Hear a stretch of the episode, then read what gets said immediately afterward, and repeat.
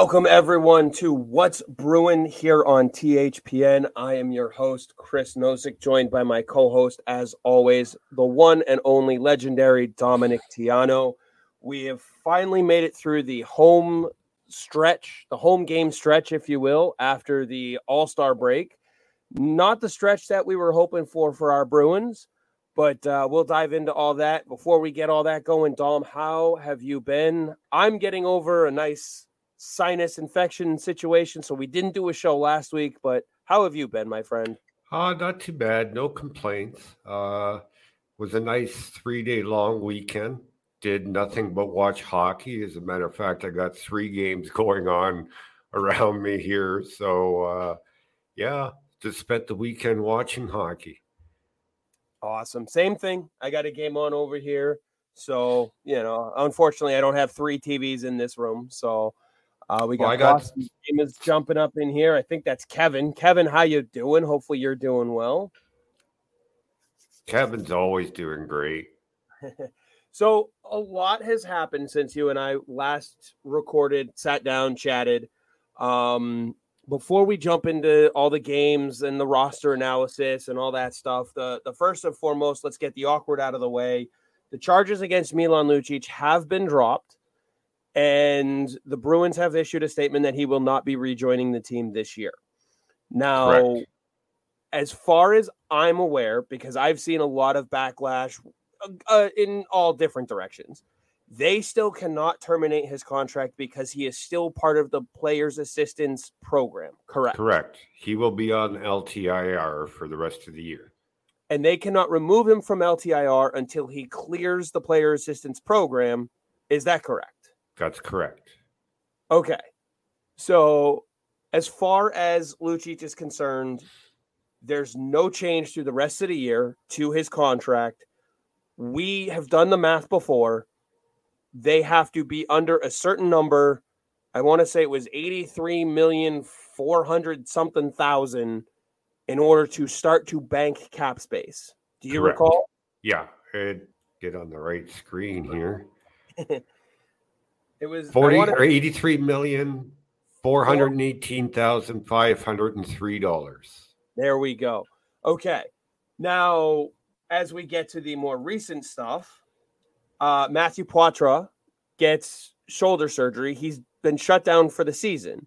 They mm-hmm. have not moved him to LTIR just yet, as far as I can tell. Okay. Have you heard anything to the contrary? No, he's not moved, but it's irrelevant because the minute they put him on LTIR, it goes retroactive back to the injury date. It so, may, makes no difference to the cap, doesn't affect it at all. So, what's the benefit of not putting him on LTIR right now? Well, they don't need him right now. Okay. There's um, no need. Just... jumps in saying that you were very annoyed with the uh, Brazeau signing. And what are you thinking now? We're going to get to him, but if you want to give yeah. Kevin a quick answer, real quick, feel free. I don't base anything on one game, Kevin. You know that. Kevin should know that. It's it's the big picture, and I will explain it in great detail. We we will get to that because in order to make room for Justin Brazeau, the team had waived Oskar Steen. We got news earlier today that he cleared waivers. So no big loss. What's that? No big loss. No, and, and I think it's good because he'll end up down in Providence. He can work on his game. I mean, people want to know why why now. I mean, the guy played 34 games, had one point, was a minus two. That's why. Right.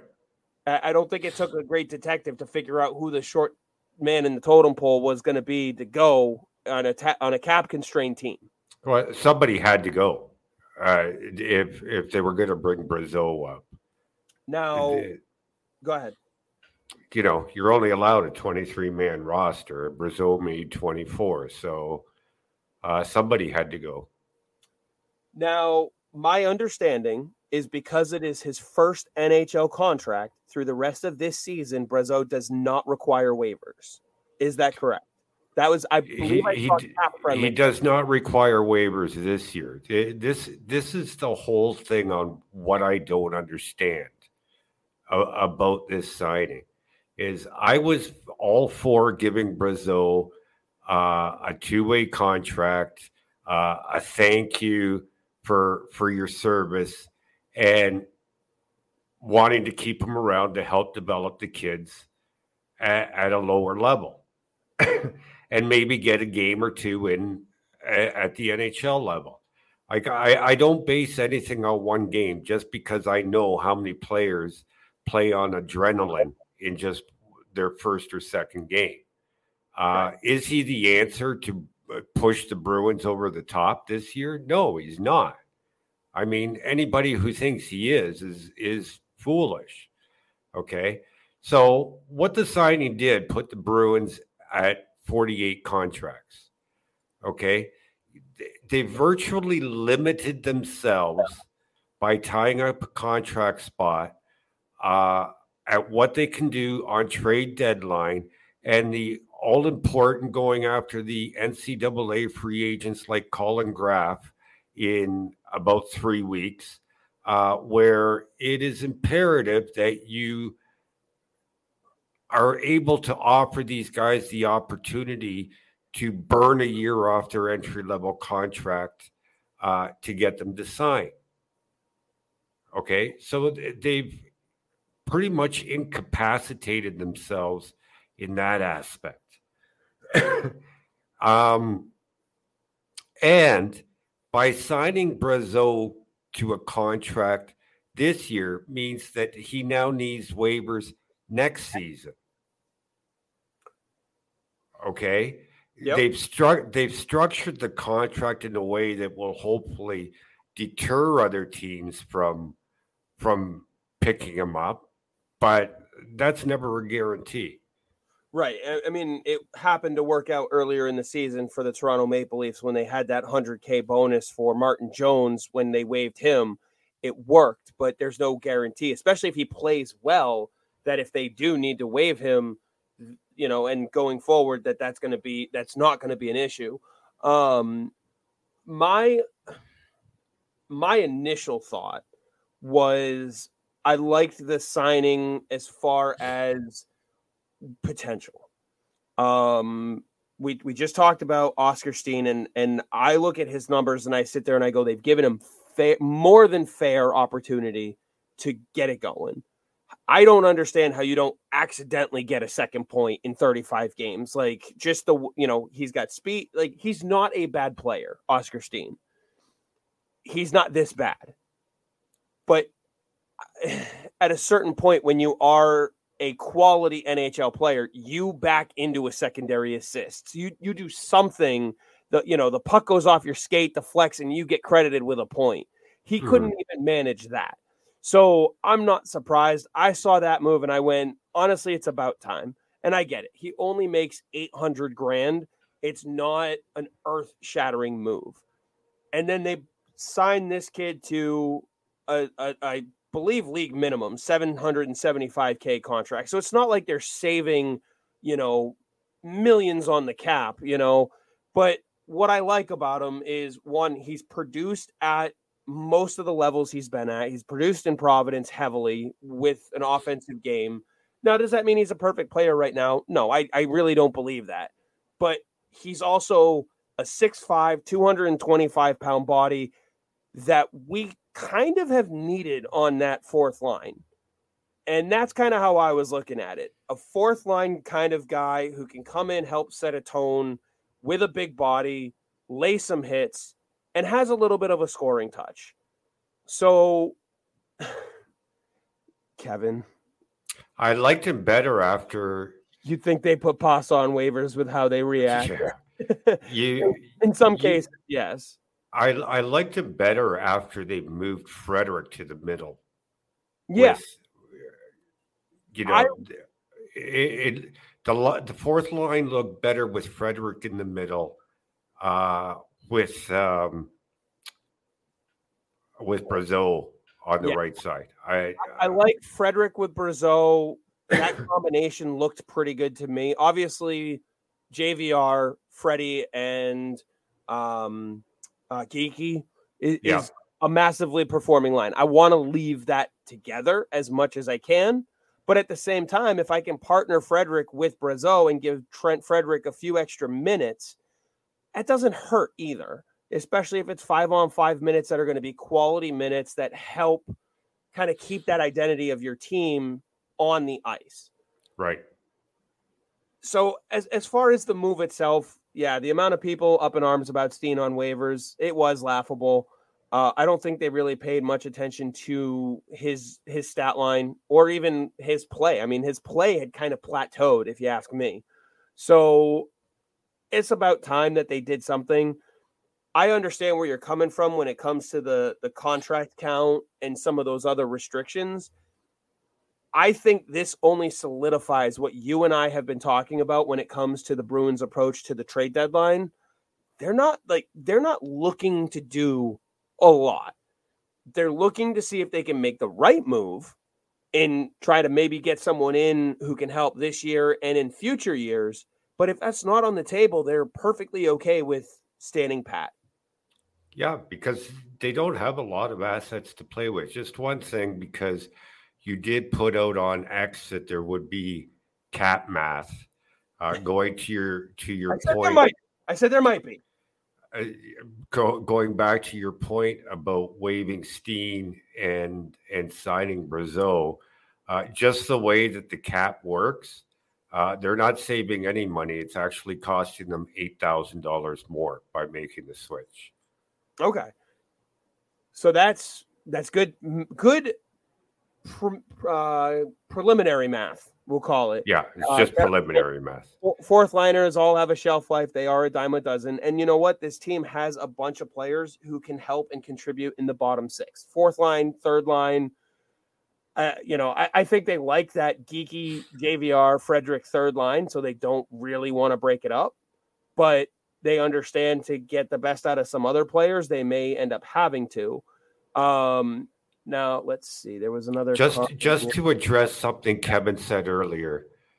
Um, Be realistic, Jack. That's all I'm going to say. That's not yeah. realistic trading for Brady.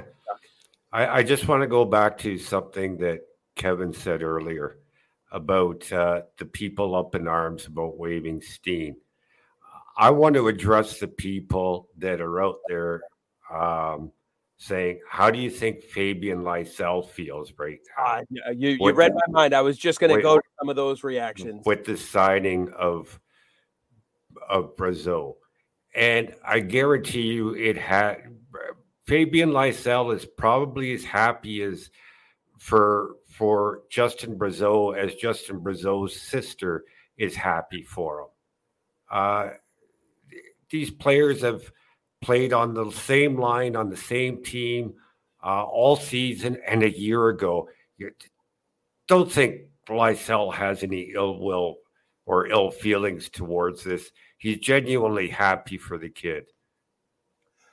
I also want to point this out too. Do you remember earlier in the year when they called up Georgi Merkulov and people, a lot of these same people, they were flipping their absolute shit because Georgi Merkulov was put on the third and fourth line, and they wanted to see him in the top six.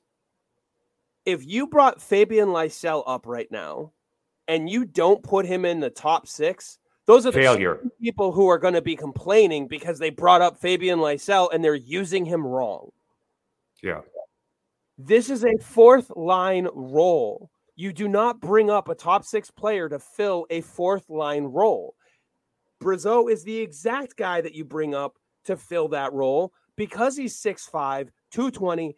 Does he have a little bit of a scoring touch so far this year in 49 games in Providence? He's got 37 points. I like that. But I'm not have, putting him in my top six. I, I, have to tell you a quick story about Brazeau before I, I forget. Go right. so um Justin Brazeau and Jason Lott reminded me on X today. He used to work work for the front office of the Stratford Cullitons, the junior B team in my hometown. So Justin Brazeau uh, attended the Stratford Cullitons training camp, and he was going to make the team. uh, but he also attended the North Bay Battalion training camp in the OHL and he ended up making the uh, the battalion right out of training camp in in the Ontario Hockey League. But while he was camping here, the, the, the play, who are now the Stratford Warriors, play in a, a the William Allman Arena, which is like 100 years old. They just celebrated their 100th birthday. It's a small rink, like small ice surface, think Boston Garden. Benches are really small. And Jason Lott reminded me that when he was at, at exhibition games for for the Cullitons, his feet were so big and the gap between the bench and the boards was so small he actually had to turn his feet sideways to sit at the bench. That's great. That that's the kind of big-bodied guy we want on our fourth line. Now Jack has a question. He says that which real quick, Kevin's point, I don't need Lysell on a fourth line in Boston. That's exactly the point. You bring up the right guy who fits the right role. And and you and I have had the conversation on air before too. When they're looking for a certain style player, they consult with Mougenel and his coaching staff, and they say, "This is what we're looking for. Who do you think we should take?" And Mougenel is the guy who says, "This is the guy who plays that way. This is the guy who's deserving of it and has shown that he should get the chance." Right. Now, the other issue with Fabian Lysell, and I'm going to bring this up before I bring up Jack's question, is Fabian Lysell showed earlier this year that he's not ready for the National Hockey League he has some work to do on his own game, both off the on the ice, off the ice, mentally and physically. So he needs to be in Providence to work on that. As Abby says, just let Lysell cook in the AHL. Does he deserve a chance? At some point, maybe. But there's some stuff that they're looking at for him in a mental capacity as far as off the game, how he handles himself, that he needs to show before they're just going to go, yep, bring him right up. And also, put him in the position that he deserves to be in. Now, Jack's question why don't you just move Heinen down to the fourth line and put Lysell with Coyle and Marchand? Well, why are you punishing Danton Heinen, someone who's done everything and beyond that you've ever asked of him to do, just so you can bring up Fabian Lysell and put yourself in a more difficult cap situation? Yeah, it's you know we could do a lot of what ifs with with uh, with the lineup. But I'll tell you what, there's analytics, which is the sites we go to get analytics, and there are team analytics, which we will never hear about. Oh yeah. Uh, believe it or not, the Bruins are one of the heaviest teams when it comes to analytics. Uh, and I've heard of some of the stuff that they do. Um, and it boggles the mind. The other thing too is the NHL has player tracking uh, on the jer- on the with the chip in the jersey and puck tracking that we don't get access to. The teams do, so they're seeing something that we're not seeing, and uh, you know, I'm not going to question the team when they come when they come up with a lineup. Yeah, and, and Jack's response is because Dan Heinen is not a top line winger. You think going into the playoffs having Heinen on your top line is going to be a good thing. Um, right now, Danton Heinen is playing the role that he's playing. He he's not costing you games. He he's a very solid defensive forward who can find the back of the net once in a while and contributes one with, with an assist here and there. He's a middle six forward. That's what he is, and you're getting him at a league bargain right now. Mm-hmm. And uh, do you recall when he was with Pittsburgh? Wasn't he a top six forward there, like a uh, second line winger with them too? Uh, yeah, well, middle six. I can't recall if he was second line. Second line. he had time. Like he that. had time there. Yeah. Yeah. Uh, let's see. And you think Lysell is going to change that. Let's see. Oh, Lysell would uh, get killed going against top lines in the NHL. Um, I mean, we, we saw what happened with with Matt Poitras. I'm not saying that's going to exactly happen with Lysell, but you you got to give him time. Let's see. Into the Den says, I think the not ready argument is kind of iffy. If you keep someone down in the A for long enough, that isn't exactly a vote of confidence. I think it isn't the worst to scorch them a little. Now's not the time, though. But that's not the way the Bruins do things. Right. And these these players are taught the taught from the minute they call their name at the at the draft to them coming down the, the, the table and meeting the team. They're taught from that moment that we are going to take our time with you. It may be two years, it may be three years, it may be four years, but they're all prepared. Um, look at Michael DiPietro. Um, here's a guy who everybody thought his career was over uh, after Vancouver mistreated him. We trade uh, Jack Studnicka for Michael DiPietro and Jonathan uh, Myrenberg, and DiPietro's career has come alive in the Bruins organization over two years. That's the way the Bruins develop their prospects. And and he's looking real good down in Providence overall. Yeah. DiPietro. So let's see. See what you have in the kid in the NHL. I want to see Lysell up before game 82. And he may very well get a game or two with the big club this year. I- I'm not against that. It's just right now you have the Florida Panthers nipping at your heels. And I get it. You don't really care that much first or second in the division, but I certainly would rather have those games at home. First of all, I'd rather have game seven at home any day of the week. So I kind of do want to win the division for that. Second of all, what what miracle pill is Fabian Lysell going to bring to the NHL game? That's what I want to know. It's not like this team is really hurting for scoring. They are they they have every once in a while they will go into a scoring drought like any team across the league. Mm-hmm. There are 82 games. We have to remember that. You're not going to play your best in all 82 games but this team is not playing like they need that same shot in the arm in the top six that you would expect bringing up a Fabian Lysell would give you. Right there. Braz is filling a fourth line role. Lysell isn't doing that in Boston. And Jack says that they just signed a guy who was in the ECHL for some of last year, which that was 21 22 season, not the 22 23 season and he's been in the American Hockey League for a number of years, Jack, and he's actually produced in the AHL. So, to Dom's point from earlier, Fabian Lysell would be happy for him. Let's see. We got. I would much rather have a veteran Heinen on that line in the playoffs over a rookie Green as goose shit Lysell. Do we still have you, Dom? Oh yeah. Okay. Just making sure. I didn't know if you were on mute or something here. Uh, what what thoughts on Heinen versus Lysell on the second line right wing, veteran versus rookie going into the playoffs? I think I I'm signing with Kevin here. I'd rather have. Oh, I'm I'm I'm with Kevin. It's I don't know. Do we really want to have that debate? Um, I like Kevin's point. Who cares about his feelings, Jack? This is a business. He can be a professional and keep working. Goddamn right players know this is a business.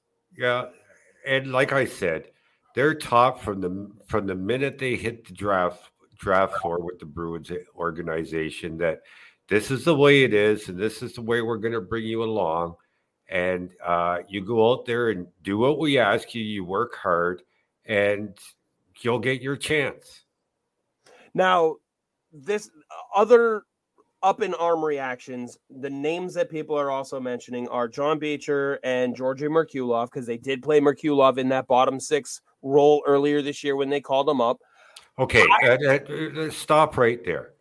I get the okay, feeling. We, no, stop, stop, six. Because we've had this argument every time you bring this up. Georgi Merkulov was brought up to replace Matthew Poitras. Okay. He wasn't brought up to play in the bottom six. He was brought up to replace Matthew Poitras, who was centering the third line at the time. He had three games there, couldn't cut it, and was moved down to the fourth line for the fourth game. And then he was sent right back to Providence. And then he was sent right back down. Right. So let's get that straight. He wasn't brought up to be a bottom six. He was brought up to be Poitras's repro- replacement. in a temporary situation where Patra was off at World Juniors. Right. And and real quick, Kevin, I, I get that you're laughing at this. This isn't a lecture for me. Dom and I have had this conversation before. I'm bringing up Georgi Merkulov because there are a lot of people who are complaining that he hasn't been brought back up. And I think Dom and I are in agreement that in that four game sample, he proved he's not ready. No, he's not. Absolutely okay. not. It's okay that he's not ready, uh, but that also means he's not getting called up again right now. I don't believe they want him in a bottom six role. And so they used him, as you mentioned, as a Poitras replacement to see if he could handle playing in the National Hockey League. He showed he wasn't 100% ready for it. They sent him back down and they just said, keep doing your thing, keep learning, learn from the four games, keep playing your game. And when you're ready, we'll bring you back up. Plain and simple. But they're not going to throw him into a fourth line role either. No. Let's see. Abby says if Lysell is upset that Braz got signed uh, and and got to play and Lysell wasn't, what does that show as a teammate? That's part of it. I mean, if you know what your role is, and you have communication with the organization, this should not have come to a surprise to Fabian Lysell. It, it should. And Ryan Mougenel talks to his players. I'm sure Fabian Lysell and everybody else in the team knows the reason why it was uh, Justin Brazeau and not them. No, for sure. Uh, into the den, Cody also says, I think our woes at the dot are evidence enough of the need of Beecher. That was the underrated part of his game that we need now. That Suter goal today doesn't happen if we win the faceoff. First of all, you can pick any goal off of a faceoff and go, it doesn't happen if we win the faceoff because that's how the play starts. So I, I get where you're going with it, but no, that, that's a weak argument. Second of all, Johnny Beecher, at least in my opinion, he's still being a casualty of the cap because he's what 950k AAV, and right now they just can't afford to bring that back up. And I don't think you're getting a massive difference between what Boqvist gives you in the middle and what John Beecher gives you in the middle to the point where you risk losing Boqvist on waivers and lose some of your depth down the middle.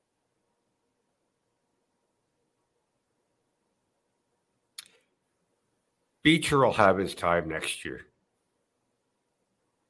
I just I th- I look Jesper Boqvist is versatile. He can play all three forward positions and he's inexpensive. And that's someone that I guarantee you he hasn't played bad enough that he would get through waivers and he's not playing so much worse than John Beecher there's no point in making that switch right now when in a few months when when and if you want to call Beecher back up as long as you have the cap space to do it it doesn't matter you can right now you've got to worry about other things and Boqvist Beecher at the dot is in you're probably looking at maybe a, a plus or minus of five percentage points. Like yeah. I, I don't you know, I remember a game a few years ago against Los Angeles Kings where Patrice Bergeron uh, lost a faceoff in the Boston zone and LA won with 0.3 seconds remaining. I think I remember that. Yeah. Face-off is a 50-50 thing. A lot of things have to go right for a face-off, um, including the bounce of the puck on the ice. Oh, absolutely. And and there's other reasons why the game went to overtime today. It, it wasn't just the Suter goal. Um, let's see. Kevin also said back when we had Bergeron and Krejci, we lost a face-off against the Kings with three seconds left. It's exactly the same thing. Wish we had Beecher then.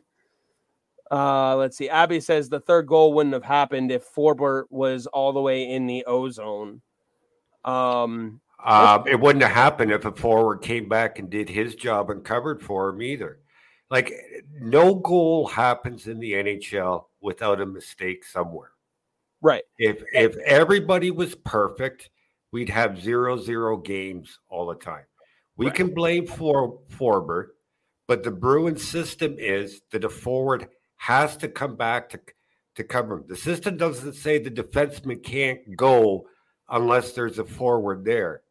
The system the system says if the D man goes, the forward has to come. Now, the onus is not on forward. The onus is on the three forwards on the ice. To recognize that a defenseman is pinching up and that there's going to be an opening and they need to get over there. Right. Now, Abby generalizes it a little bit more now and says that forward is a liability. How much do you agree with that statement? Because we've seen the Bruins coaching staff come out and say that he's a part of what we do. He's a part of our defense. He's solid. They defend him. And yet 90% of this fan base is ready to drive him to Logan Airport or kick him off a pier and just let him go. Like I said, their analytics say something that we don't know. I personally think, excuse me, that Derek Forbort is not 100%. And oh. that's why they're shopping. They're shopping for a defenseman. I don't think he's 100% healthy. Uh, Kevin, I could almost guarantee it. Right now, he has been, but I'll trust the coaches and hope he bounces back. Um, I I think some of the fact that he was in the lineup today with Shattenkirk was the coaching staff wanting to kind of emphasize a little bit of their confidence in those guys because they did make some mistakes last game and it says more to them that we're going to go right back to you guys because we believe in you versus we're going to pull one of you and go with with Wotherspoon because we don't think you're doing good enough. Now that they've got a little they've got a good game under their belt, a good solid shootout victory on, under their belt. Maybe next game they make the move. They get uh, Forbort off the ice for a little bit, a little bit of recovery. I wonder if it's the same issue that had him out earlier in the year, and it's just a nagging thing that just won't seem to go away. But I mean, Wotherspoon will probably get some time on this road trip. I I also have to add is first of all, I watch a lot of hockey. I've got my fifth, sixth, and seventh hockey game of of, of the day on screens here. And a lot of fans I find listen too much to Jack Edwards, especially when it comes to penalty and non penalty calls. Like, for instance, that play on, on the back check, I forget who, who it was, where uh, Briggs said that uh, that Dallas was calling for a penalty and Jack laughed. Like, you know, there, there could have been a penalty call there. It was interference. Uh, but sometimes Jack goes way too overboard on what is a penalty and what isn't a penalty. And a lot of times he's wrong. And people just jump on the wagon and and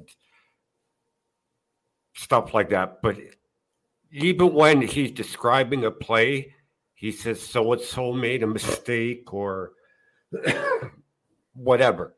And people cling to that. And it's not always the case. Yeah, Kevin even saying right now I can't even understand what Jack says anymore. Uh, yeah, I mean not to not to rip on on Jack Edwards. I mean, hopefully he's well and healthy. Um, he's certainly not, you know, he's certainly not the commentator that he used to be, but he he is definitely a homer commentator. Not complaining about it. I love his emphasis. I love his enthusiasm when he's calling the games and stuff but you gotta you you have to acknowledge that he is a homer and to your point he's not always saying things that are factually correct in the sense of the he's he's putting opinion on them. Right. And yeah you you want things to go your way because you always want your team to win. But that's one of the things that that we try to do where we sit there and we look at it objectively and go, as a fan, sure, you you may have wanted the call, but as as a hockey fan, you can't complete you can't complain about something being fair. And and that's one of the things he doesn't have to remove the hat, and that's okay. But you got to understand he's wearing that hat. So hopefully he's well and healthy though. Um, let's see what uh, into the den. What kind of casualties are we looking at when Sweeney eventually gets his golden goose and Noah Hanifin? I think at least Grizz, but that isn't enough to make the money work. I don't think they're making a trade for for Hanifin unless there's an extension in place. Yeah, I don't think so either. And I just I would be surprised if they pull the trigger on a deal for Hanifin. I think they're looking for something a little smaller, a smaller fish in the sea, in the sea, something that's more of a depth move. Um, let's see. Wait until Brick says something if you're unsure. Uh, get Faust in the booth more. Wait, wait, wait. Back, back up to into yep. the den there. Th- this one here. Okay. Um, Grizz for Hanifin, I can make work, make the cap work off the top of my head. So uh, th- that's number one. Number two, um, you're Don Sweeney. I'm what whichever GM you want. Let's say I'm Calgary, and you're calling me up and saying Matt Grizz- Grzelcyk is part for Noah Hanifin. I'm laughing at you. Why? Why do I want Matt Grzelcyk? Yeah. And if Derek Forbort's so bad, why would we want him as well? Like you're trying to pawn off what you're calling a liability in Grzelcyk or um, Forbort, and you're trying to get. I, I, I mean, you know, Kevin says Hanifin's not his golden goose, but you're you're trying to get a solid top four defenseman, top pairing defenseman, and you're just trying to give away what you're calling, you know, broken pieces. It's right. Not- we we don't know if Calgary is rebuilding or what, but real rebuilding teams do not want unrestricted free agents back. For, no, that, conference, that for their asset. Starting with Mason Lohrei. Yeah, it, it's starting with Mason Lohrei or Matthew Poitras and draft picks. That's what they want. If, and you know if, what you don't have? Draft picks. Right. So you're going to be paying in the form of other prospects. So in a realistic world, you're probably giving up three guys from Providence. You're probably talking about Lohrei, Lysell, and like a Kuntar, as well as Grzelcyk or Forbort to make the money work. But then you're you're adding for them to take on the contract because right. they don't want them. Right, which means you're giving up at least Lysell and Lohrei, so two top prospects. You're going to have to add, so you're going to have at least a Kuntar in there and probably a Merkulov because you have to get rid of the bad contract to go with it. So now you're giving up a minimum of five, six assets just to bring in Noah Hanifin, who you have a shot, a legitimate shot at signing in the offseason. There's no point. Not if rumors today are true that Tampa's his uh, preferred destination. Oh, I didn't even hear that. Well, there you right. go.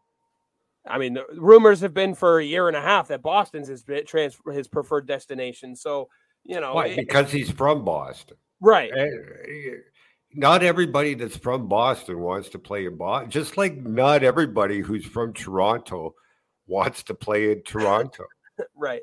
Now, I like the name, and I know you mentioned him earlier. Abby brings up Alex Carrier from Nashville. What are well, we hearing on that front? The Bruins are linked to him. Bruins are linked to him. Yep. Let's see. Uh, Kevin says Calgary may want Bussi because um, Markstrom might be on his way out. If Calgary wants Bussi or Lohrei, no thank you. Uh, Kevin says I'd give up Bussi. I, I don't know why, and Jeremy mentions it here. I don't know why they would want Brandon Bussi when they have Dustin Wolf and they have um, uh, Dan Vladar signed for a couple more seasons. The whole reason why they would give up Markstrom is one, he'll give them a haul at the deadline, and two, it frees up money for them. They already have two guys now. It, it, it just it Markstrom makes sense for a team like New Jersey I just don't know if New Jersey's ready to pull that trigger. Uh, when you don't have a sure thing, you want more. Wolf might not translate. It's good to have options. I, I don't think there's been any indication in Dustin Wolf's game that when he's ready for the NHL, that he won't be a solid starter in the league. Now, does that mean he'll be a Vezina winner? Cal, you know, he's not going to be necessarily the next Connor Hellebuyck, but that's asking a lot of anybody. Yep. Even asking a lot of Connor Hellebuyck to be that. You want a solid starter who gives you an opportunity to win night in and night out. And Dustin Wolf, so far, has proven that he very likely can bring that for Calgary. Frank Vatrano is going to be an interesting one for the deadline for a playoff team. I mean, talk about selling high on someone though. Yeah. I that's that's the thing is is the, the Ducks uh, are notably high uh, like they want high value for their guys. They're selling high on a Frank Vatrano at this point. I just don't know if many playoff teams are going to want to pay that price knowing that Vatrano has peaked. Uh, in the East, you might see it because the East really is wide open. The, East is wide open for sure. Um, th- there's definitely teams that are looking to make their move to, to get up in the standings. I know I mentioned Florida is chasing Boston right now. Boston has the one point lead on them. Um, you know, Tampa's right there at fourth place, three points behind Toronto. They're they're trying to make their push, but they just lost Sergachev. They're I would not be surprised if go all in for Noah Hanifin because they lost Sergachev. That's the way Tampa operates. Exactly. Now, will it be Hanifin? I don't know. I, they don't. Their cupboard is as bare as Boston's is, if not worse. Uh, I'm actually going to pull them up here real quick because I don't even remember when their next pick is. Uh, tw- two th- 2029, isn't it? 2026 for a first rounder. Uh, they have, oh, I mean, you know, they have three seventh round picks this year in the draft. They don't have a first, second, or a fourth, and they don't have a first next year. So if you're Tampa, you're probably looking at giving up your 2026 first rounder, your 2025 second rounder, and a 2024 third rounder, and maybe something else if you're trying to get Noah Hanifin. Yeah, and the one thing I never worry about Tampa is it's finding players late in the draft. They somehow managed to do that. That's uh man uh, into the den. Let's go three sevenths. They can get a guy like Christian Kostadinsky. He's a mean son of a bitch. I can tell you that. But you know what? He's also proven that he's coachable, as laughable as it is. And I know Andrew and I have had this conversation about Kostadinsky from development camp, trying to learn how to stop and you know work on his skating. But you know what? He's fucking coachable, and I'll take it because yep. at the end of the day, I want the guys who are going to listen to the coaching staff and not throw a little bitch fit like someone may have earlier this year. And because at the end of the day, when the players are playing well, you want to call them up. You want to work them into the NHL. That's a good thing. There's only three players that are a plus on his team, and he's a plus 13. Is he leading that team? Yeah, well, he's pointless in nine games, but you know they've hit a wall where they got two weeks left before they go into the playoffs. Um, Kevin, the, trade for Nick Ritchie. Kevin, give me your address so I can come and drown you. That's all right. Abby says I know you're being sarcastic, but politely fuck off. Let's see. Uh, I like that that shout to McQuaid at Dev Camp when he was like, like this was funny, but it was meaningful. It made me like him in, even more. Yeah, he's coachable. He's someone that you want on your team. And for a seventh round pick, you're not expecting much from him. So if he can even crack your lineup for five games, that's a win. credit to him. His skating has improved. It's that noticeable. Um, That's good. he's like an aircraft carrier, though. Can't turn on a dime. No, he gets you in his hairs. He's gonna put you through the board. Yeah. Uh, let's see. Jeremy says, I want Ilya Lyubushkin and Duhaime. Okay. I want Connor McDavid and Leon Draisaitl. Yeah. Um, Like, what are you, Jeremy? What are you giving up to get it? yeah, that that's the big question. And, and I do think I think Buffalo is poised to make a move. I think they are looking heavily at what they have, who they're looking at, being okay with giving up. I know um I think it was whose name was it that I was hearing? Mittelstadt. Mittelstadt's name was coming up as far as the forward group. I wouldn't be surprised if someone from the back end got moved. Um, you know, honestly, like a Jacob Bryson, probably, but I just I don't know. I like Bryson, but he's not what the Bruins need. No, no, and this isn't necessarily for um for them. And yeah, Lyubushkin has now been moved to to the Ducks, but he was moved there in a trade. I don't think the Ducks are going to move on from Lyubushkin after just trading for him less than a year ago. So I, I think you look you look at your trade partners in the past because that's something that we've seen Sweeney do trade with the same teams over and over again.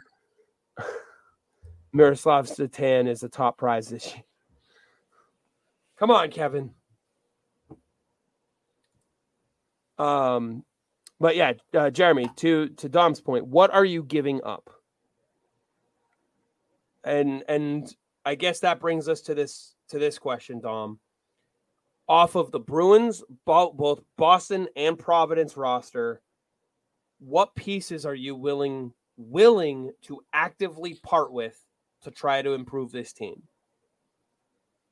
Uh, you know me, Chris. Um, to me, anybody's tradable in the right deal. So I agree with the sentiment. I, no, I agree with it wholeheartedly. Oh, absolutely. Like I would trade if I could make the Boston Bruins better today. I would today and for the long haul. I would trade David Pastrnak. I would trade Charlie McAvoy. I would trade Brad Marchand. I would trade anybody off the roster if it made the team better today and for the future.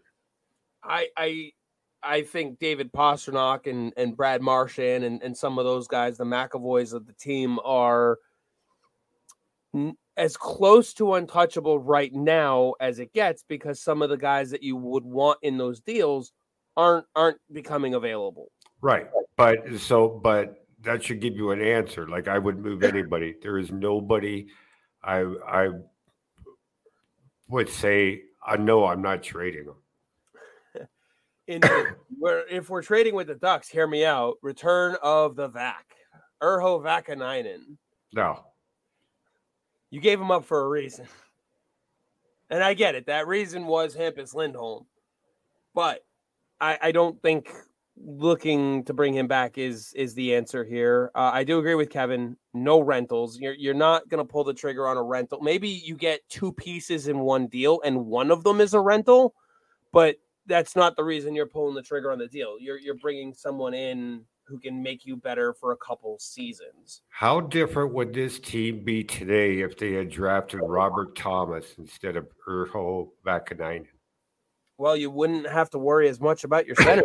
That's Because sure. I'll, I'll I'll tell you what, the Bruins went into that draft uh, with full intentions. When Robert Thomas was still there, he was their pick until PJ Axelsson pounded on the table for Urho Vaakanainen. So Don Sweeney went against the the majority of his scouting staff to go with one guy in PJ Axelsson and picked the wrong player. I mean, it happens. But it shouldn't happen. no, That's what I'm saying. It's like when when you hold draft meetings, and I've been in draft meetings at at lower levels. Uh, you either you either come to consensus or the majority wins, and th- it was a vast majority. It was one person against Robert Thomas, and that was PJ Axels. Well, I mean, if you could if you could make changes, I'm sure they would also go back and change the 2015 draft too. So it there there's instances at every draft table that that you're gonna want do overs on. I like Amy's point here. Pasta, Brandon, Carlo, McAvoy, and Swayman are off limits this season. Um, again, to our to the standpoint of anybody's tradable, the players that you would move those guys for aren't available. Is the best way to put it. And then she follows it up with Brandon Carlo has been their best defenseman in her opinion. Thoughts? Oh, I've been saying it all year. I think that pair, I think Hampus Lindholm gets a lot of Negativity. and negativity because he isn't doing what he did last year. But he's also not seeing the power play time. He's not being first in offensive opportunities like he was a year ago when McAvoy was hurt. And he's getting the a large brunt, like Brandon Carlo, of the hardest minutes of hockey games. Mm-hmm. I think he's unfairly being criticized because he's doing the same type of minutes as Brandon Carlo is. People just expect the Charlie McAvoy like offense from Hampus Lindholm, and he's just not in those same positions. It's not going to happen. Now, Jeremy does have a proposal here for that Lyubushkin trade. He says Lyubushkin makes 2.75. Can you trade Forbort Harrison in a third? I don't know, thought he made less. If you're the Ducks, the third and Harrison aren't enough to warrant taking, first off, Forbort's contract. Second of all, losing a guy that you just traded for, who you're trying to have as part of your organization. And on top of that, if Forbort's so bad, if I'm the Ducks, why do I want him? Right. And uh, to make matters worse, that's a 2025 third because they don't have a 2024 third, which decreases the value in itself. If Right. they have to wait a year for a draft pick, Yeah, which means you're throwing something else in. Sorry, I didn't mean to cut you off there. Yeah. Um, Kevin says a Charlie Coyle like trade, I'd be okay with that. A Taylor Hall trade is what I would be okay with. You know, a, a main guy that you're going after, the Taylor Hall piece, and then a Curtis Lazar as a kicker.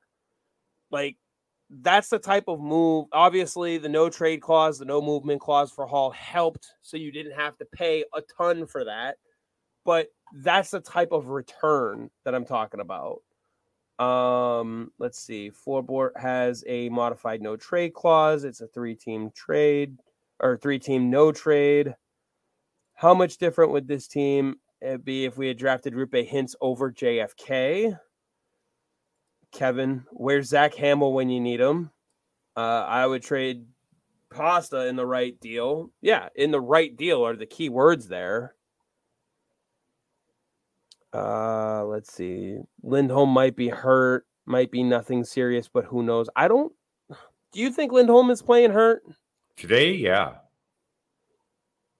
Do you think he's playing hurt to a detriment of the organization? No, no, no. I mean, he got hurt today. I think earlier in the season his foot bothered him, but that's been healed. It'll be interesting to see if he has gotten a little bit banged up, just how long he's out for. Uh, Kevin says I'd trade Dom for a bag of pucks and a tin of skull. Uh, just the puck's enough, Kevin. Let's see. But he said, "I'm saying a trade that works for now and the future." Yeah, absolutely. That that's the kind of move. Um, and and we were talking about it before. Don Sweeney is the kind of guy who likes to get his shopping done in one trip. So he's going to try and find something. I think that's part of why we saw the Brazeau deal done, because if Brazeau can fill that hole on the fourth line, you've just crossed something off your shopping list and you didn't have to pay for it other than a contract. If Brazeau fills that hole and you've got Wotherspoon filling in some depth on the left D, really you're just looking for for cheap depth pieces. You're not looking to go out and make a drastic swing. I don't see them making a swing for a top line center. I, I think your center play has been just fine. Kevin says Nick Foligno for a first round pick. Oh wait, we're not Toronto. no, but but you are going to have to to worry about what Toronto may try to do because they're going to try something. The question is, is it going to be enough? And they're waiting for um for Woll to get back in net for him too. I, I think New Jersey. Are are you thinking New Jersey pulls the trigger on something? Oh yeah, definitely. Do you think there's enough smoke and fire there for them to go after Markstrom and pull something like that off? It, it, it I wouldn't be surprised, but I I don't know. It, it's it's like it's a gamble because then if you don't make the playoffs, then what? Yeah, especially for that team. Philly's talked about selling, even though they're in a playoff spot. Is there anybody over there that you look at that may be uh, actually affordable? Let's see. Kevin says, I think Carolina is where Markstrom ends up. I I think they're still looking to ride Kochetkov for a little bit. I think they're still unsure what he's able to do, but they want to see if he can carry them through when Freddie Andersen is ready to return. Yeah, never count Carolina out of anything. I, I think ever. I think they're more of a dark horse to land a, a, guy like Noah Hanifin than we give them credit for. I, I, think they're more willing to look at their defense. They're a team that looks at it as if we can get them in now, get them in a playoff run, we may be actually able to re-sign them as well. And getting a guy like that would help their goaltending, regardless of who's in net. Jeremy says, "I think New Jersey." Hanifin was there one be- once before. He probably says, oh, yeah, "I'm not going. I'm not going to Carolina." Yeah, uh, so maybe not Hanifin specifically, but someone else like uh, maybe a Tanev or, or, you know another top defensive available player. I think New Jersey lands Markstrom, and they were dumb for not getting a goalie in the offseason. They actually let Blackwood walk, and yeah. Blackwood is playing really well for San Jose despite all that. And as Abby says, they have Nico Daws who's been playing well lately. If they had the saves in the beginning of the season, they might be a top three team in the Metro. Nico Daws has been playing pretty well for them, as well as some snippet time for Akira Schmidt. I think they were hoping Schmidt would take a step, and then they had to rely on Nico Daws. Vitek Vanecek is not going to be the guy that carries them. They need one guy to get hot if they can squeak in. And all three are capable of playing for a month like their asses on fire. So right now they're just get in and, and get red, you know, get in and try to get lucky. We know hockey games move fast, but with DraftKings Sportsbook, an official sports betting partner of the NHL, you can score faster than anything happening on the ice. This week, new customers can bet five bucks and get 200 instantly in bonus bets. You got shots on goal, saves, puck lines, money lines. You can bet it all. Download the DraftKings Sportsbook app with code THPN. New customers bet just 5 bucks on the NHL and get 200 instantly in bonus bets only on DraftKings Sportsbook with code THPN. The crown is yours. Gambling problem? Call 1-800-GAMBLER or visit www.1800gambler.net. In New York, call 877-8-HOPE-NY or text HOPE-NY 467 369 in Connecticut. Help is available for problem gambling. Call 888 789 7777 or visit ccpg.org. Please play responsibly on behalf of Boot Hill Casino and Resort in Kansas. 21 plus age varies by jurisdiction, void in Ontario. Bonus bets expire 168 hours after issuance. See dkng.com slash hockey for eligibility and deposit restrictions, terms, and responsible gaming resources. NHL and the NHL Shield are registered trademarks of the National Hockey League. Copyright NHL 2024, all rights reserved. This week's episode is also brought to you by Nason's Naturals, all natural homemade dog treats for your favorite furry friends. Visit nasonsnaturals.com and use code PUCKOFF for your 15% off at checkout. Again, that is nasonsnaturals.com for all the best treats for your favorite furry friends. Use code PUCKOFF for 15% off at checkout. Into the Den says, let's go after Risto. Obviously, let's buy into that MLM LMAO. I think that was from when I was talking about Philly. I, I, I wouldn't pay what it's going to cost to get Risto, period. Kevin says Freddie Andersen will be ready to return, but he will likely go down again. We'll have to see. Again, I think, Co- I mean, remember, they just signed Kochetkov to a four year contract a year and a half ago. They believed in him to some degree at some point. So Let's see. I've watched each of Detroit's last four games. I must say that this team is scary good and the future is super bright for them. Detroit is a sneaky buyer, I think, at the deadline. And if there's a GM who doesn't tip his hat, it's Stevie Yzerman. Oh, yeah. Not at all. Um, I, I also think he's looked at it and he is not unwilling to give up one of his netminders. Um, I, I think Husso or, or, Alex Lyon has taken over. Husso is still the guy that he kind of wants, and he's got the modified no move, no trade clause. Reimer has a seven team, and Husso has a ten team. So I have a feeling they have no issues with moving on from one of them if it's going to help make them better. Uh, Abby, I don't like. I like Detroit, just not Kaner. How does Reimer get a seventeen no trade list. Like, He's I mean, if I were him, I'd say, okay, just don't trade me to Toronto. right. He's on a one year deal. Um, so I'm sure that probably had part of it where he's just like, you know, give me a little something extra. Um, let's see. Getting Risto is like watching the second Avatar movie. Everyone hyped it up. It lasted forever, and you spend the entire time wondering why you wasted your money on it. Interesting comparison. Mm-hmm. Kevin says, and anyone who was passing on Kane on Bruins Twitter would see what I've been seeing. They would think twice about wanting to pass on him. Kane is playing fantastic, and the Bruins could use him. I agree with Jeremy in some respects, though. Kane is a scumbag. I don't know him well enough uh, I just I think there's too much baggage for this front office to want to deal with. Um, we all know what happened last year around December, and we know what happened this year with Milan Lucic. I don't think they're looking to step into another potential crossfire of bullshit. Period. I, I just don't think they have the stomach for it.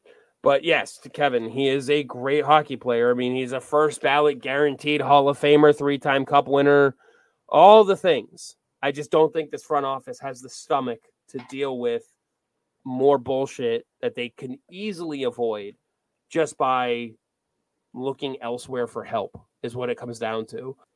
Real quick, I'm also pulling it up right now. When it comes to the league in scoring, I, I think people under overestimate how desperate, and I'm putting air quotes around desperate they are for scoring because they have 189 goals for.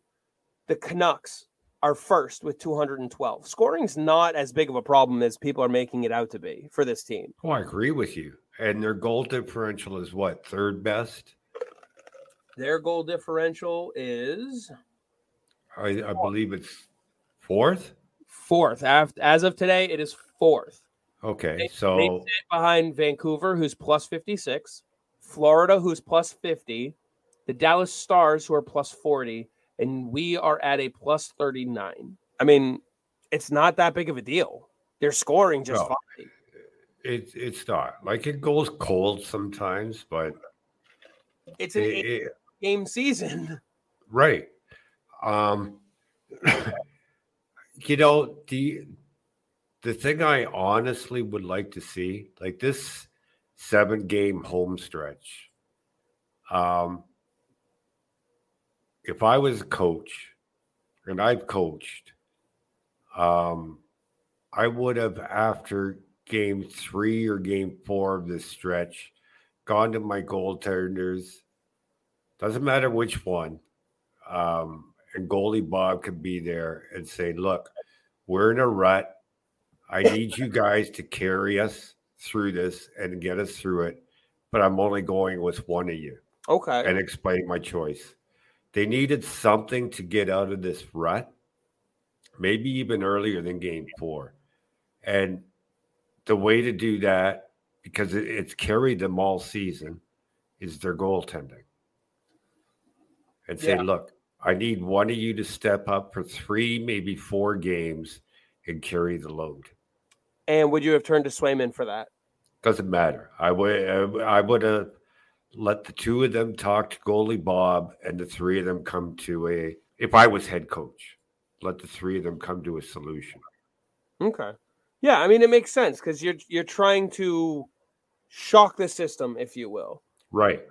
and you're taking the strength of this team, which is why it's absolutely fucking ridiculous to want to trade a goaltender. By the way, luckily that narrative seems to quiet it just a smidge, just a smidge. Um, the backbone of this team is goaltending and defense, and right now the defense is shown to have a little bit more holes in it because of you know the Shattenkirks, the floorboards, the, the you know Wathers, you know Wotherspoon, Grizzly, like you have your three stalwarts Lindholm, Carlo, McAvoy. The other four spots are not as consistent as we would like. Now, that's not to say they don't play well. I think this team plays better with Parker Wotherspoon in the lineup. I really do. I think it's proven that they're playing better with him in the lineup than when he's out of the lineup. But you also need to be able to get games like tonight in there where you can try and build momentum in other ways. Because your depth right now on defense is Grizzly, Forbort, Lohrei, Wotherspoon. Those four guys are your uh, essentially your fifth, sixth, seventh, eighth, and ninth guys. That's what you have. You can't afford to go out and restock the shelves with a bunch of other top flight guys. You just can't afford it. So get them going as much as you can. And I think that's why we're having a rotation. Um, but you know what? They need last year's Mac Grizzly. Like, Sure. Now, I will say this: Matt Grzelcyk and Charlie McAvoy were on the ice today for three of the of the of the goals. Actually, for all three goals against the Stars today. So, does that mean you're getting a little bit better offensive production from that pairing? Maybe. Maybe this is when things start to spark a little bit more for him offensively. Is Matt Grzelcyk the perfect defenseman? No. If he was, he wouldn't be costing you only $3.6 million. He would be on a Charlie McAvoy contract.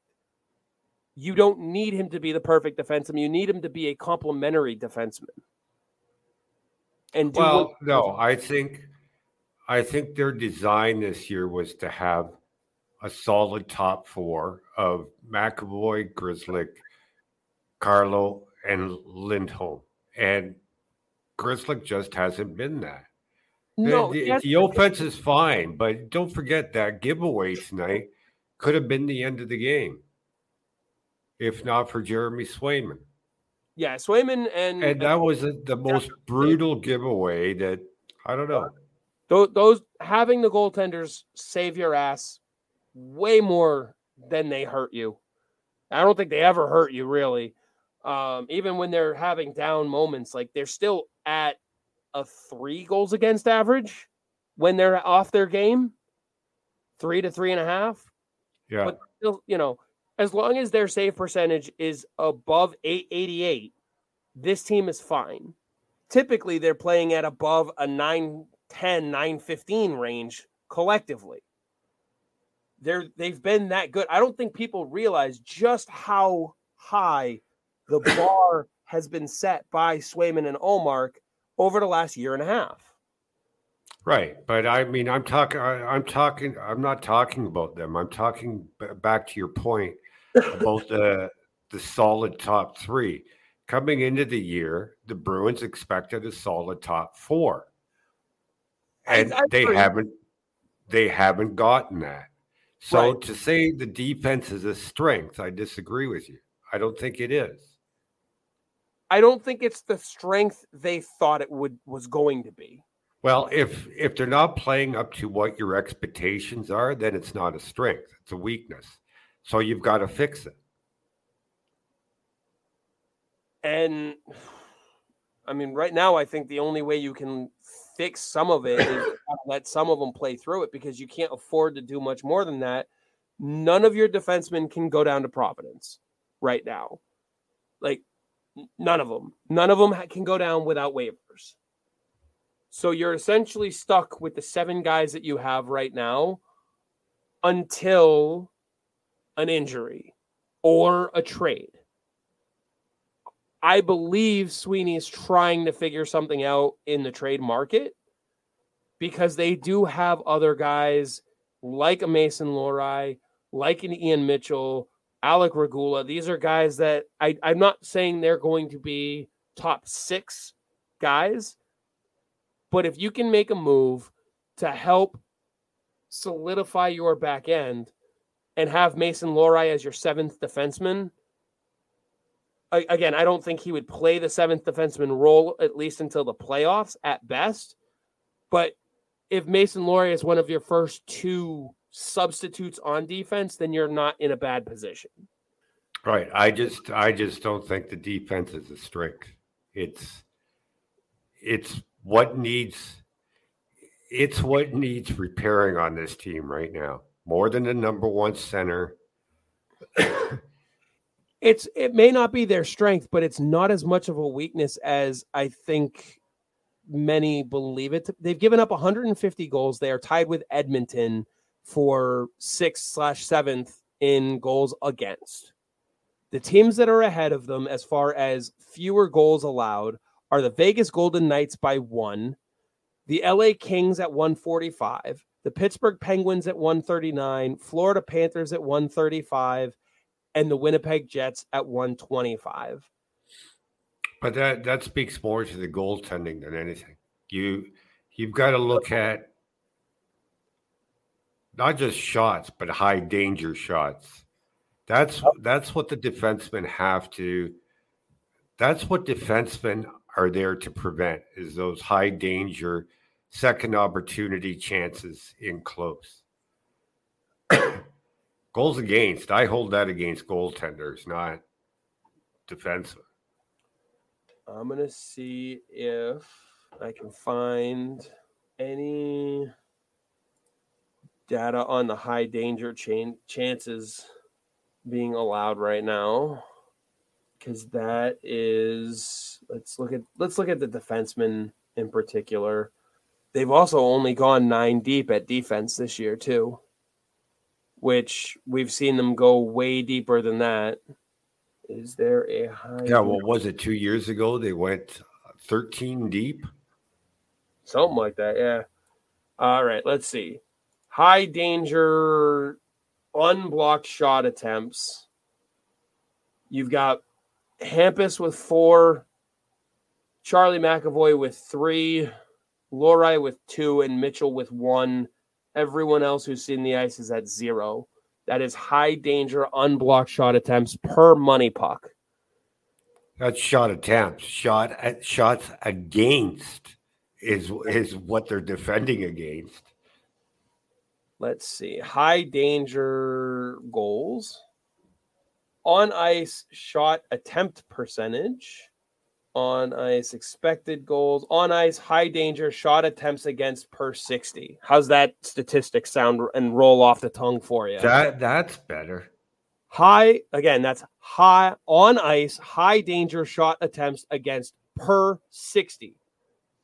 Do you know who leads the team in that statistic? I haven't a clue. So I'm going to put a caveat on the first place player because he's only played in 13 games. That's Ian Mitchell. And that's why he's no longer playing. No, no, no. He's allowed the fewest high danger shots attempt shot attempts against. Well, you said the first place. I'm thinking, okay. My, my bad. He has allowed 2.11 high danger shot attempts per 60. Kevin Shattenkirk is next at 2.77. Believe it or not, Matt Grzelcyk is only at 3.09. Then you've got Mason Lohrei at 3.25, Charlie McAvoy at 3.41, Hampus Lindholm at 4 3.48, Parker Wotherspoon at 3.61, Brandon Carlo at 4.43, and taking it up at the bottom, Derek Forbort 4.62. That's all situations, right? That is all situa- situations. That's per 60. Okay. Now, See, go ahead. So that's that's including penalty kill. That includes penalty kill. Now, I want I'm pulling up one other thing to put in a little bit more perspective of that too, because again, penalty kill, five on five, four on four, all those things matter. However, let's look at but they matter. But how much penalty kill time does Mac? If you're doing a fair comparison, you got to have a level playing field. Well, how well, much? That's exactly how much penalty kill time does Matt Grizzly get compared to Brandon Carlo and Derek Forbort?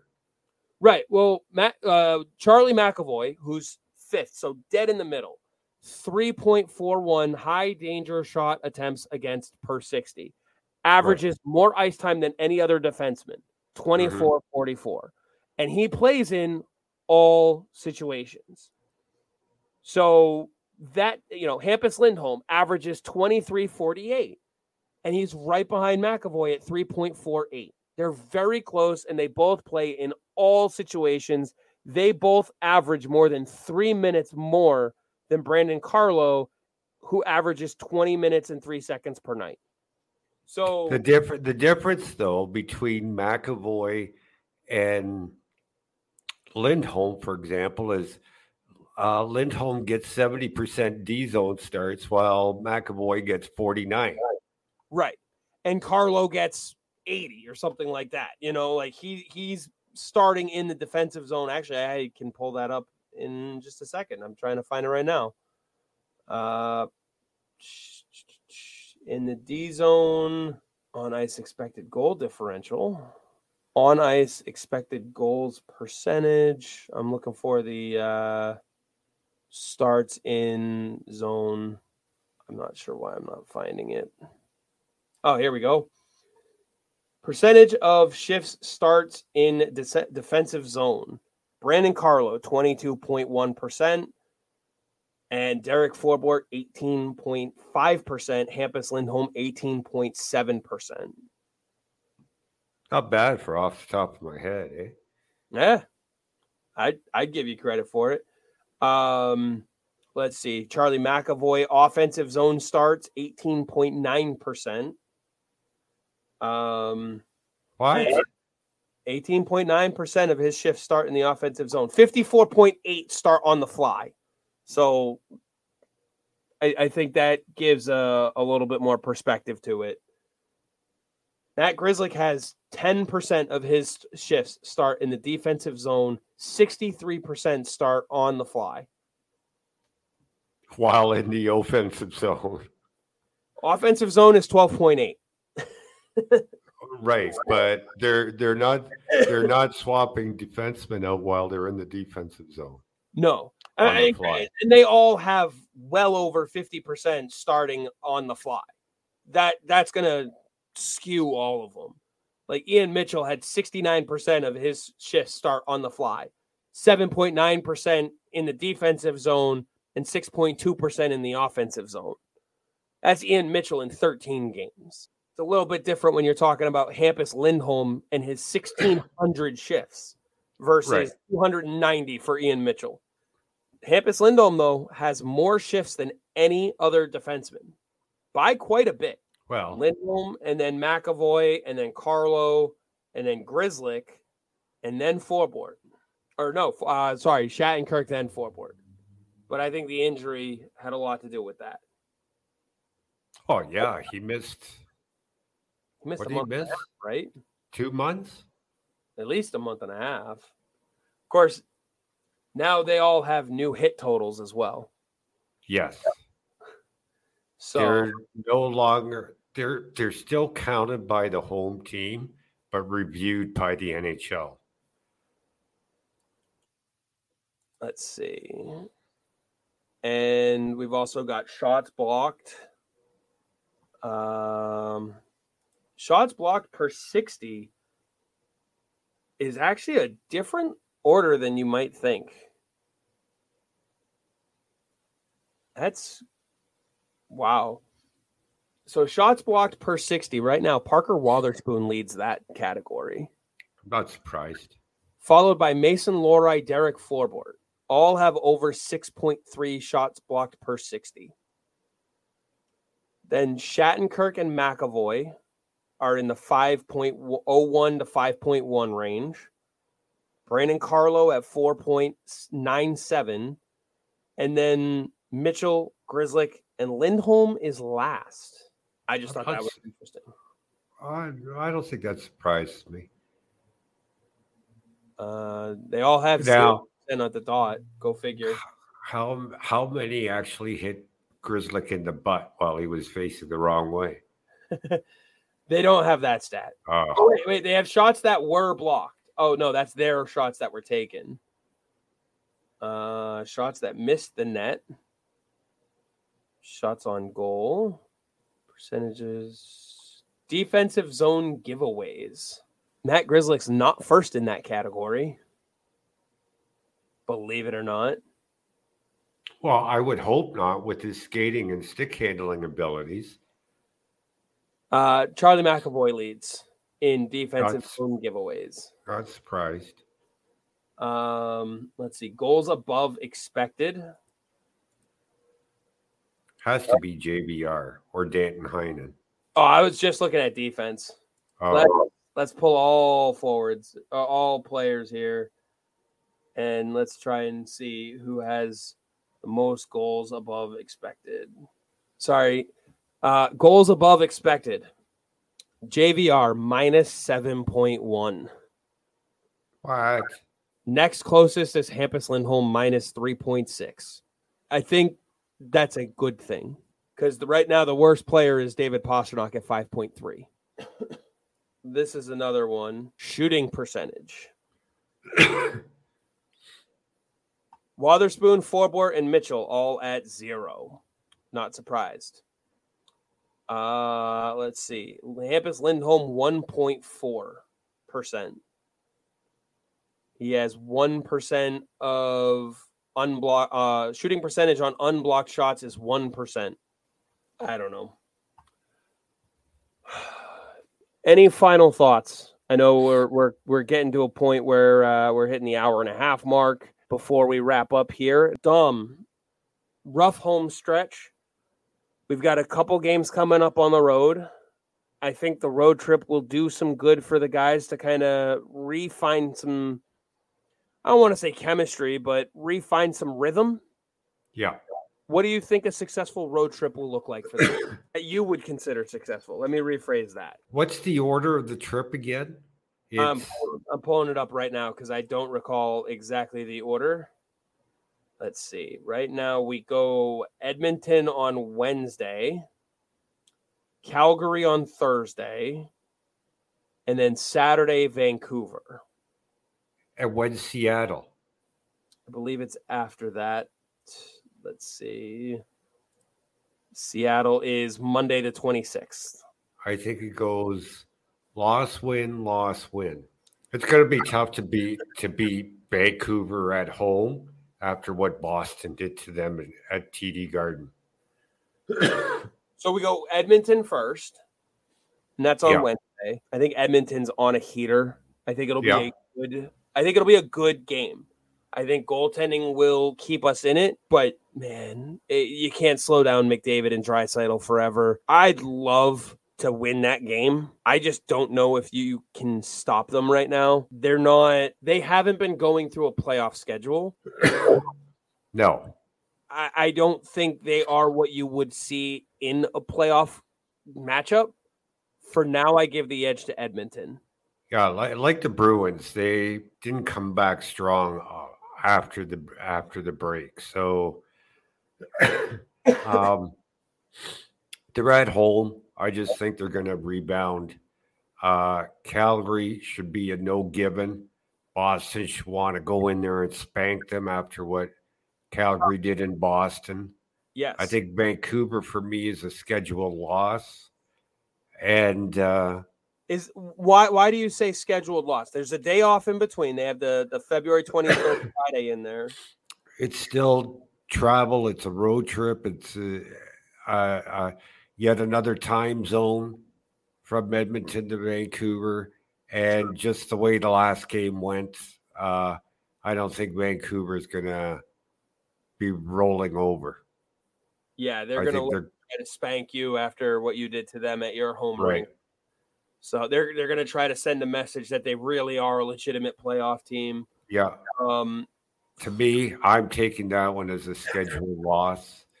Uh, they, they should be able to handle Calgary and Seattle. Edmonton could be a toss up. Depends on which team wants to show up. so basically, 500. Yeah.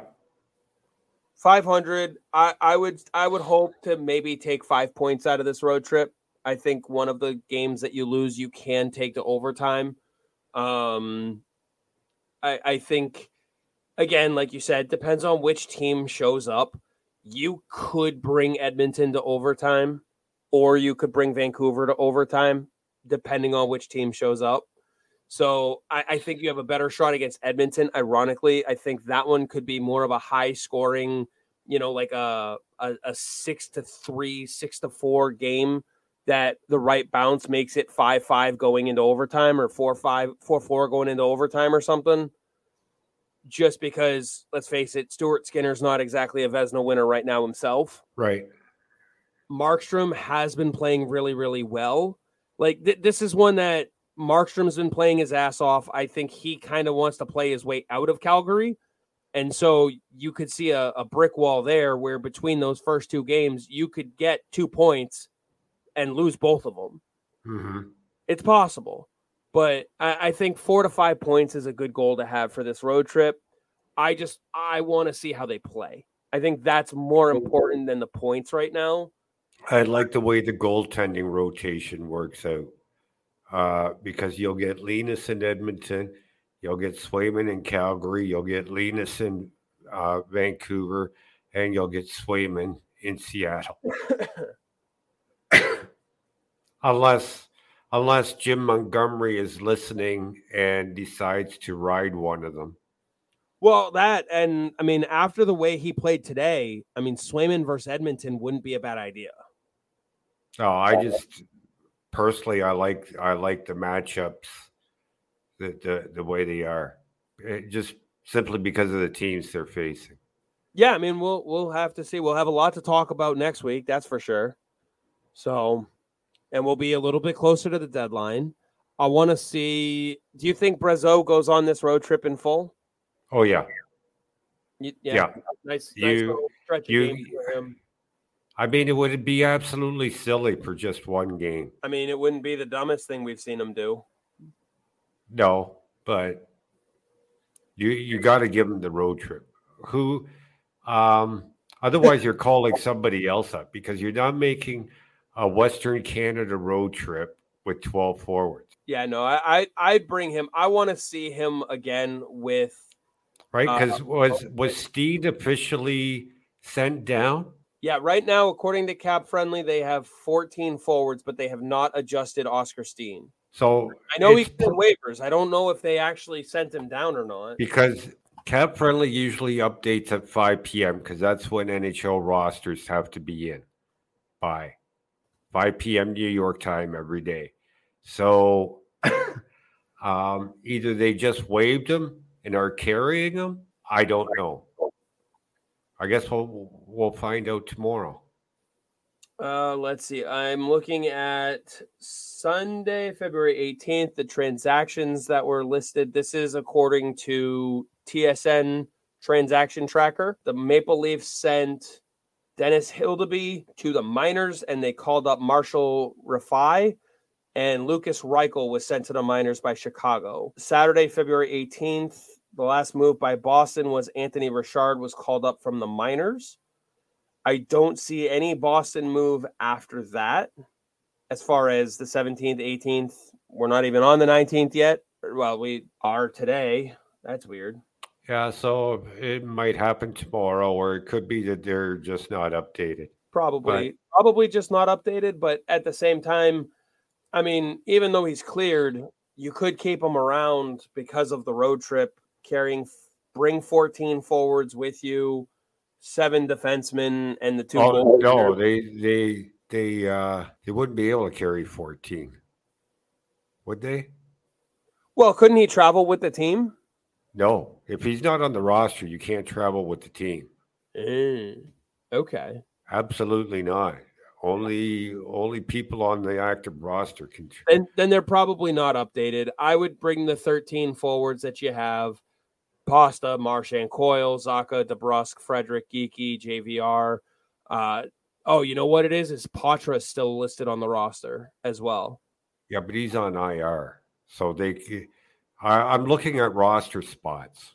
Right, you're only allowed 23, so if Steen's not sent down, that's 14 forwards, seven defensemen is 21, and two goaltenders is 23. So they could do it, and they have the cap space. yeah. I mean, I I, I want to see how Boqvist and Brazeau kind of develop. They looked good together today.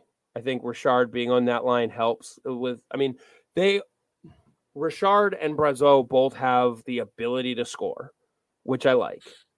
And I think Boqvist uh, Richard went up Richard went up with Marchand and Coyle for a while. Yeah. Right?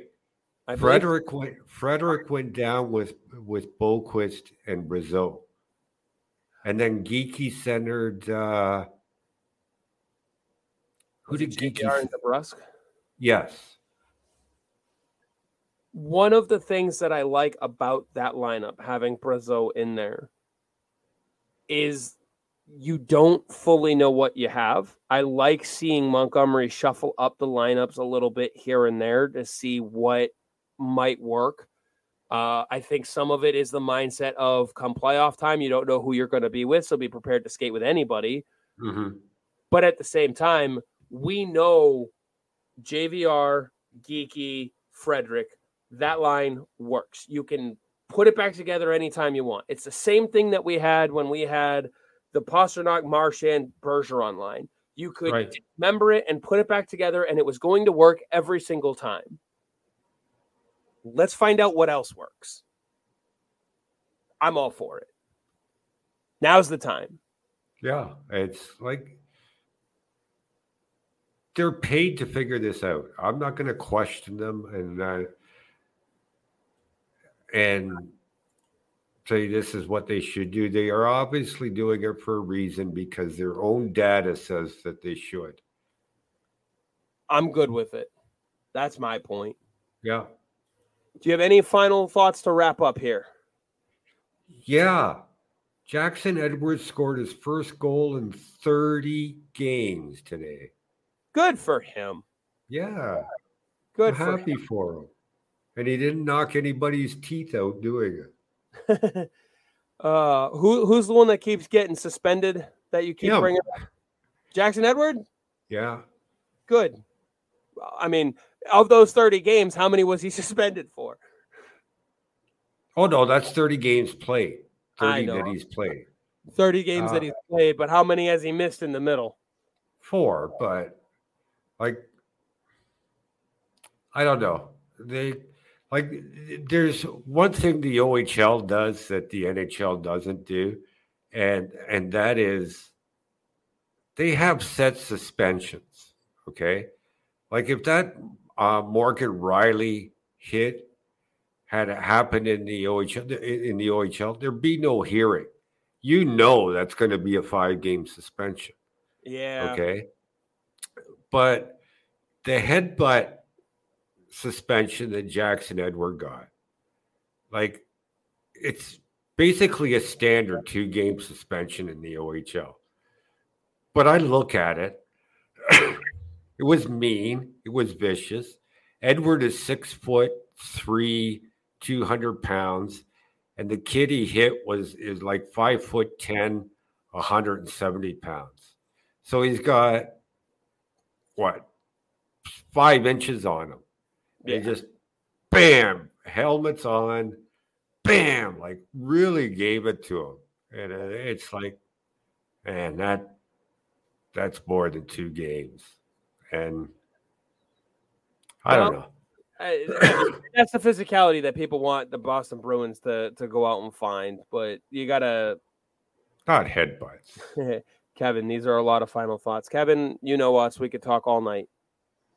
So, Kevin, I got one final thought. I love you. Come back on the show at some point, Kevin. We have a seat right below us ready for your your your uh your face.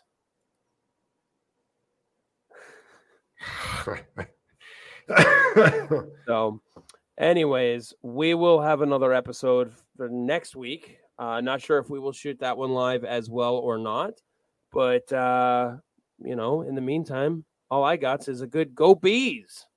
Go bees.